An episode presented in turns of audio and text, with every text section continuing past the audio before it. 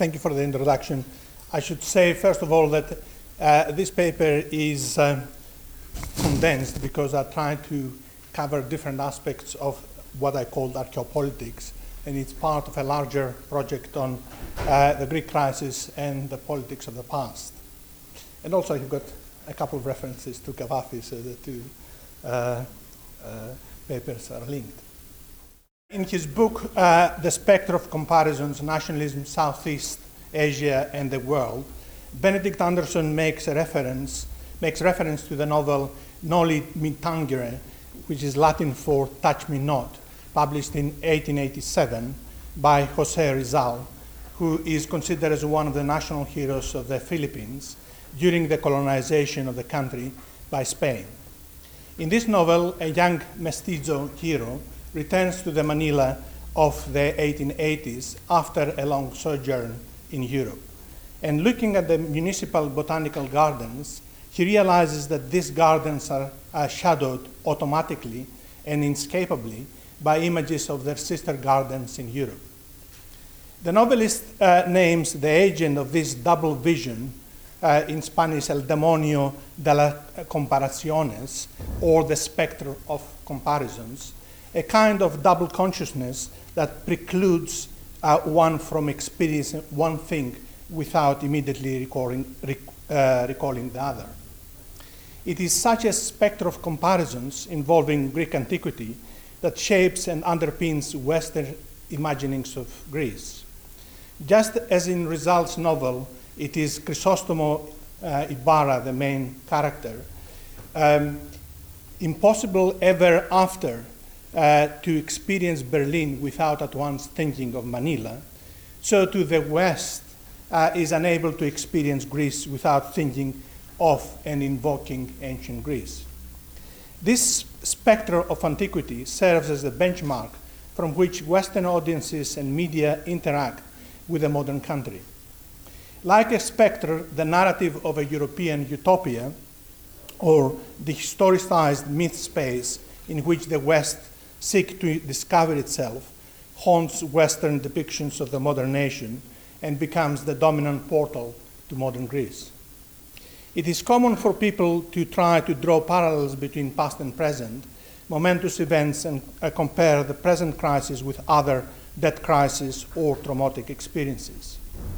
History plays a significant role in the way Greeks negotiate the crisis, or in Cathy Caruth's, uh, words, I quote, would say that the traumatic nature of history means that events are only historical to the extent that they implicate others.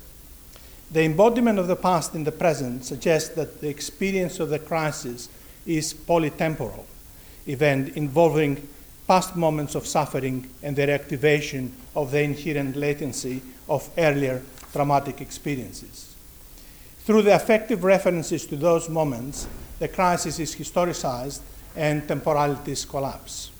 As Walter Benjamin put it, I quote, every image of the past that is not recognized by the present as one of its own concerns threatens to disappear irretrievably. In the standoff between uh, Greece and um, uh, EU, uh, some saw parallels with the encounter in, 14, uh, in 416 BC between the commanders of an Athenian fleet and the leaders of the small island of Milos. In his history of the Peloponnesian War, Thucydides presents the Athenians demanding that the Melians join the Delian League, a kind of Athenian imperialism, um, uh, since the democracy Athens practiced at home did not extend to the governance of the League. Though the parallel for uh, short in many ways, what is highlighted here is the opposition of national sovereignty and supranational organization.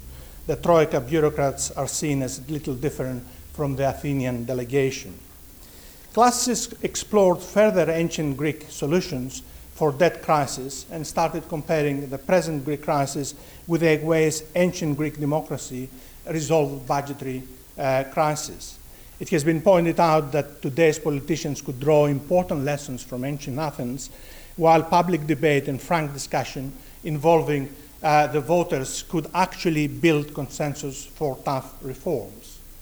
The connection of ancient and modern Greece can also be seen in the documentary on the Greek crisis, Agora From Democracy to the Market, in 2015 by the internationally acclaimed filmmaker Yorgos Avgeropoulos. Though appeals to Thucydides or Plato can confirm authority in real world decision making, Daniel Mendelsohn contends that scholars would be uh, better off studying the centuries of subjugation and humiliation endured by the Greek people than reading the Melian dialogue. For him, and uh, uh, Fotini mentioned this earlier, for him it is Cavafy and not Thucydides that some Greeks have turned to to find the right poem uh, for the current uh, Greek crisis, which has revived memories of past suffering and traumas.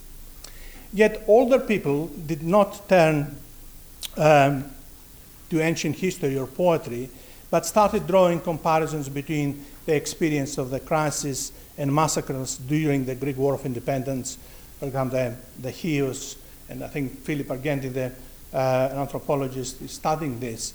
The 1902 uh, catastrophe of Smyrna and the forced exchange of populations between Greece and Turkey that ensued, or the famine during the German occupation, and tried to fit it into a trauma discourse. The suffering of the past uh, was revived and contrasted with the austerity of the present. Even the former Greek finance minister, Yanis Varoufakis, speaking to an Australian newspaper on the anniversary of the Greek junta of 1967, said that the Greek government has to face a new type of coup d'etat, not with tanks, as in 1967, but through the banks. During the crisis, many foreign commentators and journalists um, have used ancient Greek mythology or imagery in order to illustrate the dire economic situations of the country and the predicament of its people. It has been claimed that ancient myths lend context to the swirl of acrimony and austerity, bailouts and brinkmanship, and have plenty to say about hubris and ruin, order and chaos, boom and bust. Here are two characteristic um, uh, examples. Um, you have got it on um, the screen. Greece loves its epic tales, and the greatest of them is the story of Odysseus, the hero who took 10 years to find the way back to Ithaca at the end of the Trojan War. A modern version of the Odyssey began in Greece five years ago, this weekend, when the government in Athens admitted uh, that it had cooked the books to make its budget deficit look much smaller than it actually was. Few thought uh, when that's, the scandal would have serious ramifications or that the journey through the stormy seas of crisis was to take so long. And the other one, uh, again, uh, similar uh, lines. I'm not going to, uh, to read it. Um, the title of uh, an earlier article, um, And Greece Created Europe, the cultural legacy of a nation in crisis, recalls the Bible and projects Greece as God creator with Europe as its creation. By opening, I quote, let us not forget Europe began in Greece. The idea of the European continent as a cultural unity dates back to ancient Greece. The article presents Greece as something beyond the boundaries of historical time. And it concludes with a warning now that Greece is vilified its attempt to reassert the democracy that is such a proud creation of ancient Athens is dumped as a threat to the Eurozone, and a great history of Hellenic Europe is reduced to repeated and increasingly real references to an economic Greek tragedy. Greek tragedies, uh, also you will see it in, or Greek drama in the titles and the headlines of the newspapers. In this final statement, the article not only overlooks the plight of the modern people, but also relegates it to secondary importance. The crisis is not as much, is not as much uh, of a threat to modern Greeks or Greek culture as it is to the heritage of the ancient past and the imagined Greece. The association of uh, uh, economics with ancient imagery is characteristic of a number of articles in The Economist. One of them utilizes two cartoons that imitate the kind of ancient art found on classical red figure pottery. The first you'll see on uh, the screen uh, shows a charioteer uh, uh, resplendent in the EU flag attempting to flee with piles of money, while a man in a suit cast as a hoplite uh, carries a shield emblazoned with a euro sign. The second shows two suited men holding up a marble slab bearing a graph showing the decline of the Greek economy. On the right, a group of poorly clad uh, Greek citizens wait at the door, looking like victims of exclusion and uh, representing the suffering working and middle classes of Greece. In the background, the lofty Acropolis, which uh, both haunts and guards them, is being struck by lightning. The Acropolis can serve both as a judging authority and as an image that instantly conjures up ancient Greece and articulates the ever present threat to the ancient Greek heritage. Depicting the Acropolis gives cartoonists and commentators a chance to contrast the lofty, venerated past with the local, downgraded surroundings that uh, represent the present and the modern. The lightning symbol of Olympian Zeus implies that the ancient gods are angry because modern day Greeks have somehow demeaned ancient Greece's heritage and cultural legacy. And the very language used in the article uh, draws upon ancient themes. This combined with the connotations of the images encourage the audience to, uh, to view Greece through this antiquarian prism.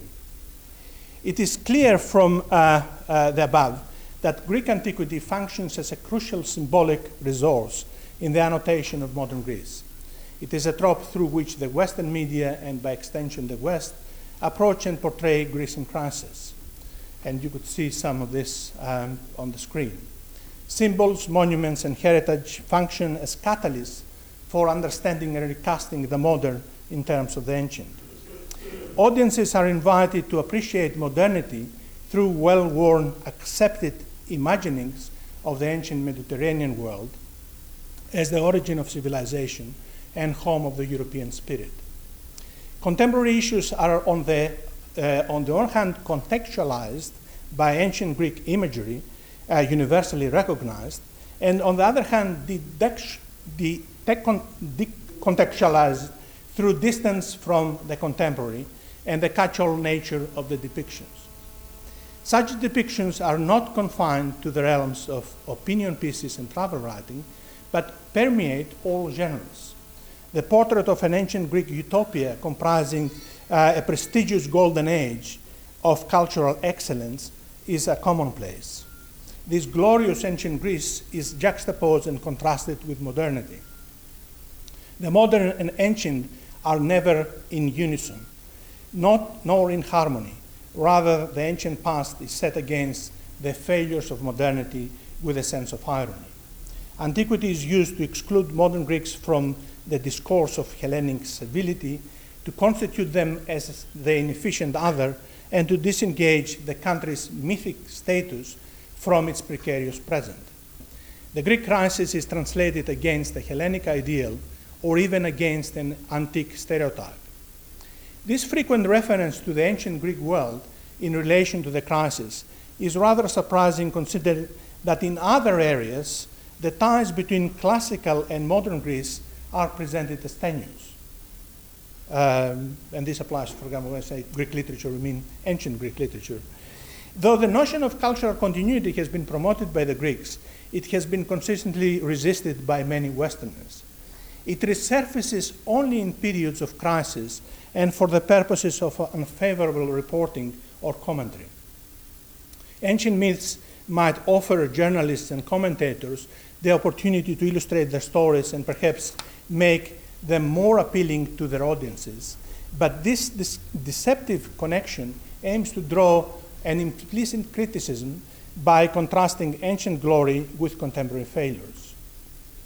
Uh, though there are allusions to, uh, to Greek antiquity in many articles in the Western media, there are more in cartoons and covers of periodicals, and we have seen some uh, yesterday, deploying ancient Greek imagery to illustrate the contemporary views with images from Cerberus to Aphrodite and the Minotaur to Sisyphus, the iconology of crisis in the Western media is very rich.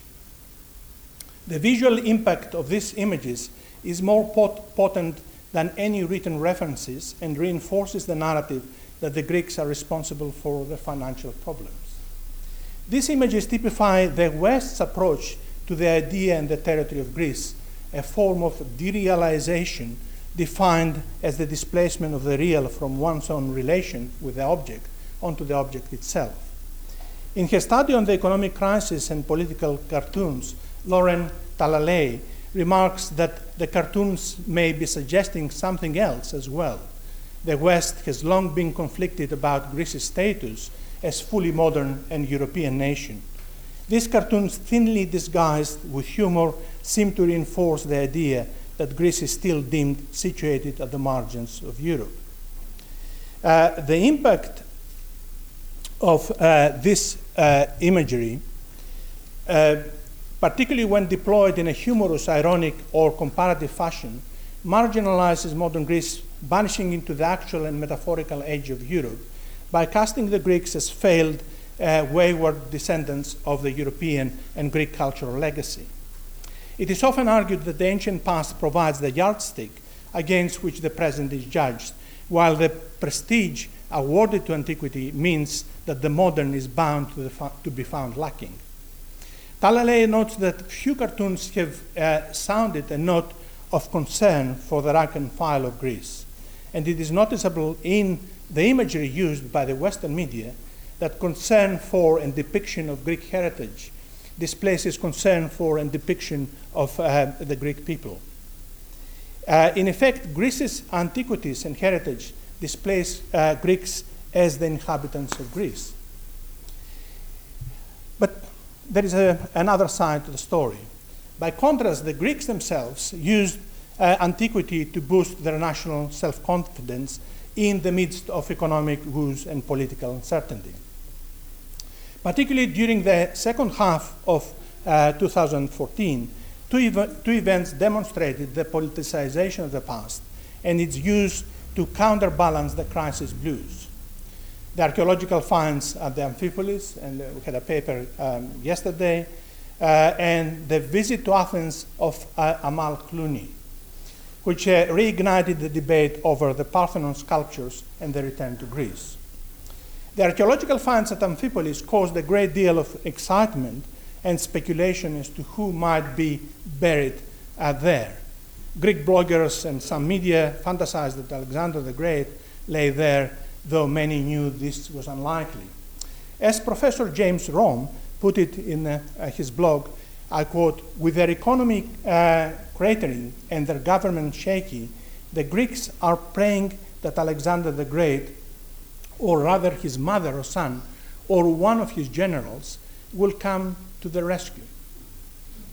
Uh, turned into a media event and used as another piece of evidence for the Greekness of Macedonia, the excavation at Amphipolis was also deployed as a nationalist weapon in Greece's long standing dispute with their northern neighbors. In this way emerges trustee of Hellenism, a champion of the exceptionalist discourse and morale booster in the crisis. Some have suggested that uh, it briefly became the equivalent of the nationalist great idea, the Megali idea of 19th and early 20th centuries.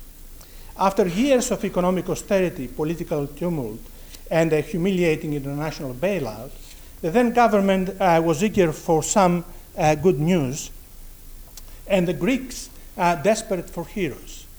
The then uh, Prime Minister Antonis Samaras displayed proudly on his tablet as you could see on the screen, the findings of the tomb the, to the German Chancellor Angela Merkel, uh, while the promotional video marking the centenary of the Greek tourist organization is called Gods, Myths, Heroes, and focuses almost exclusively on antiquity, only towards the end uh, presenting a smooth but debatable transition to Christianity with the old gods taking on new names. I quote from the, the video, which is available on YouTube. Uh, during the period of crisis, the video celebrates the light and the landscape of Greece, creating the illusion that gods and not real people inhabit uh, the country. In October uh, 2014, a young Anglo Lebanese barrister, Amal Amaluddin Alamuddin Clooney, recently married to a Hollywood star, reanimated the debate about the repatriation of the Parthenon sculptures. She visited Athens to offer her legal services and advice to the Greek government on how to secure the return. In the dark days of the crisis, the support of celebrities such as the Clooneys for the campaign for the reunification of the sculptures was a badly needed boost to national pride. In response to this visit, the spectator offered the following advice I quote Given the rioting, economic meltdown, and general chaos of recent years, it would be easy to think that Greece had more immediate worries uh, than the whereabouts of a set of uh, decorative uh, stones rescued in the early 19th century. Uh, it went on to propose a compromise. Again, I quote, we will retain the Elgin marbles once Greece has repaid the uh, 240 billion euros of emergency loans made by EU uh, states during the crisis and honored all its government bonds. End of quote. Uh, the Parthenon sculptures um, and the Amphipolis excavations are not the only story in town. References to Sparta drew, grew during the years of crisis uh, due to the promotion by the neo Nazi party Golden Dawn, whose members organized regular ritual ceremonies in Thermopylae in front of the statue of Leonidas, uh, celebrating the spirit of Sparta. In one of them, in July 2008, Elias Kassidiaris said this about the role of Golden Dawn. You have got it there uh, the screen.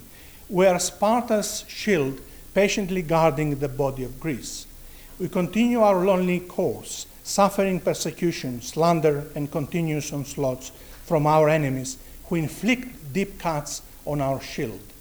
We await the moment of the big counterattack following in the steps of the ancient Crypteia, uh, who soundly killed the city's internal enemies in complete darkness and silence. Uh, some people, and you have got here this Crypteia cafe comes from uh, uh, Laconia. Some people did indeed see parallels between the racist attacks of the Golden Dawn and the Spartan institution called uh, the Crypteia, an elite troop of initiates.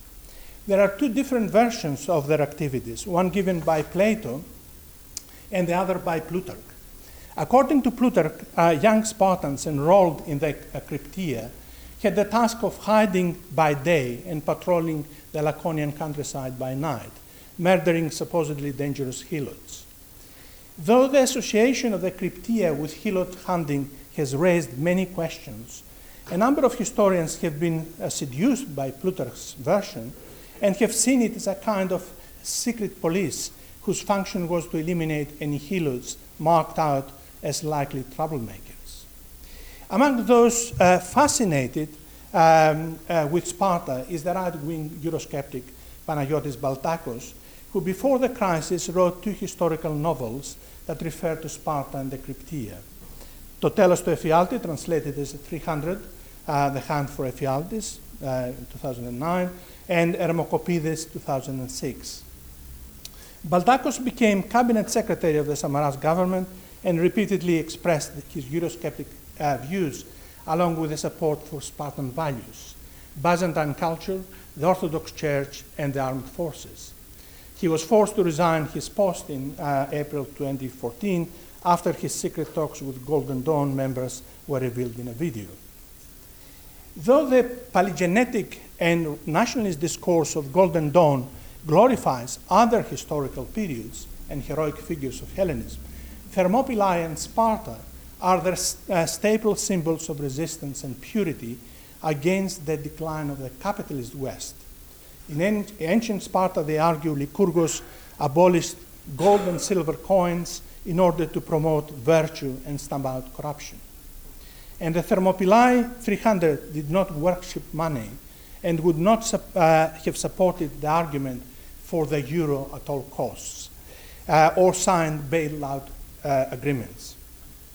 The resistance at Thermopylae is turned during the crisis into a perennial symbol of resistance towards the creditors and their demands.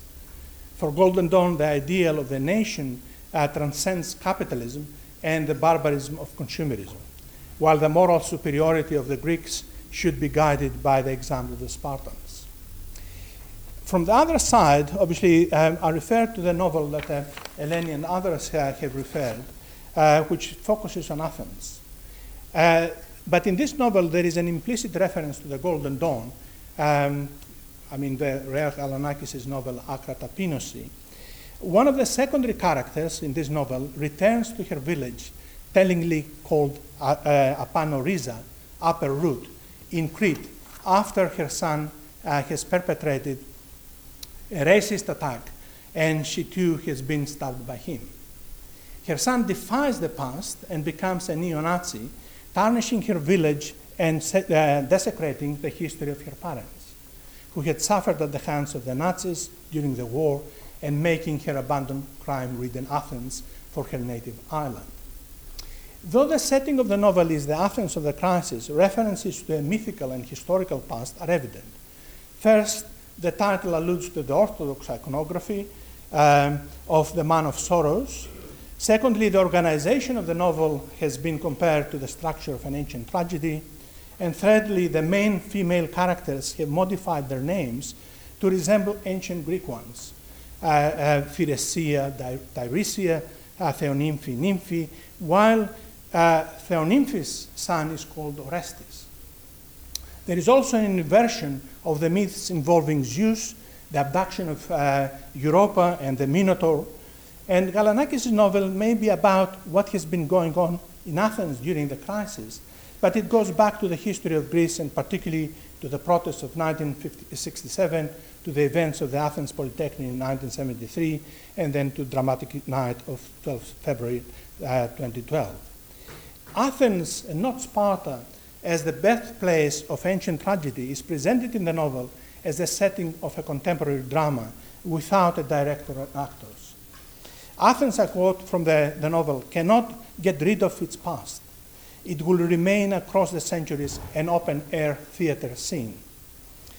The, the protected space of the care home, where the two elderly female characters live, is contrasted to the burning of a listed building in Athens during the episodes. The two women escape from the home dressed in a carnivalesque manner, uh, feeling liberated and elated as they join the demonstrations in central Athens. The real and mythical Athens coexist in the novel, and the contrasting historical and modern images of the city add to the historical dimension of the novel. The revolt against the past takes different forms in the novel, opposing sons to mothers and modern revolutionaries to old heroes, and questioning the role of older generations and the value of emblematic historic buildings. Galanaki's novel represents an eloquent case of the historical framing of a literary narrative. An ironic reference to the ancient past uh, could be found in a series of uh, paste-ups created by Dimitris Taxis on the walls of Athens, uh, with um, uh, such titles as I Wish You Could Learn Something Useful from the Past. This illustrates the Greek predicament by showing a, a hunched boy stuck between past and present, sitting on a stack of books uh, with the names of Socrates, Plato, and democracy on their spines, while others entitled Athens Means Luxury, Economics, No Future, and survival guide weigh down on him uh, from above. The boy, like Atlas, shows signs of resignation, but is caught between past and present, unable to escape. As you can see, antiquity has been used in different ways by Westerners and Greeks during the crisis. The former refer back to it to illustrate modern failures. The latter deploy the ancient past as a source of pride and an opportunity for reflection. Cherry picking from Greece's history, Greeks and non Greeks have searched for explanations for and antidotes to the crisis, conforming the instrumental, uh, confirming the instrumental role of the past in engaging with the crisis. Though Greece represents around 3% of the European economy, its cultural gravitas in uh, the European project is much greater than its economic weight. Another country of similar size might have been forced to leave the Eurozone, but Greece still occupies a special place in the uh, European imaginary. An article in The Guardian claimed that the Acropolis, as a symbol of the country's glorious past and of modern democracy, gives the Greek negotiating position huge moral strength. A quote from the article The Eurozone, uh, the Eurozone image and its cohesion would be irreparably damaged should the Acropolis come to represent the failure of EU institutions and not their success. Even Alexis Tsipras uh, seems to have realized the cultural capital of his country. In 2012, he gave an interview to the German magazine Stern. At the end of the interview, he led the interviewers on uh, to his office balcony, not in Maximou, but in Koumoundourou, from which the Acropolis could be seen in the distance in the sunset. He concluded his interview with uh, this postscript I quote, You know, this is my advantage over Mrs. Merkel. From my office, I have the view of 2,500 years of democracy. She can only see the Reichstag. uh, the past here is treated as a source of strength and pride. Tsipras feels that he has history on his side and is practicing a kind of archaeopolitics. Yet the politicians have never failed to remind Greeks that the crisis offers an opportunity for a fresh start and a break with the past. During the crisis, Greeks have ended up torn between evoking and overcoming the past, remembering and forgetting, caught between a fear of regression to earlier, harsher times and op- optimism about renegotiating the way the past affects the present. In 1951, in order to connect with Fotinis's paper, E.M. Forster reported the following reminiscences from his conversations with C.P. Kavafi. I quote, half humorously, half seriously, he once compared the Greeks and the English. The two people are almost uh, exactly alike, he argued quick witted, resourceful, adventurous. But there is one unfortunate difference between us, one little difference we Greeks have lost our capital. And the results are what you see. Pray, my dear Forster, oh, pray that you never lose your capital. Though Kavafi was likely to be referring to the capital of the Byzantine Empire, i.e., Constantinople, it is tempting to reinterpret this statement in the light of the present financial crisis and also refer to the title of this session. The Greeks have, uh, may have ended up heavily in debt having experienced their worst economic crisis. Yet their past as cultural capital emerges as an even more contested area. One might rightly expect economic crisis to be about current difficulties and future solutions, but as I have shown here, the past is part and parcel of the debates and the politics of the crisis. The crisis has provided a perspective for revisiting the past and searching for causes, highlight, highlighting affective parallels reviving memories, and triggering hybrid approaches to cultural heritage. This dialogics of past and present involves the resignification of the past and the recontextualization of the present. In conclusion, the crisis has made the past more public, more controversial, and more relevant. Thank you.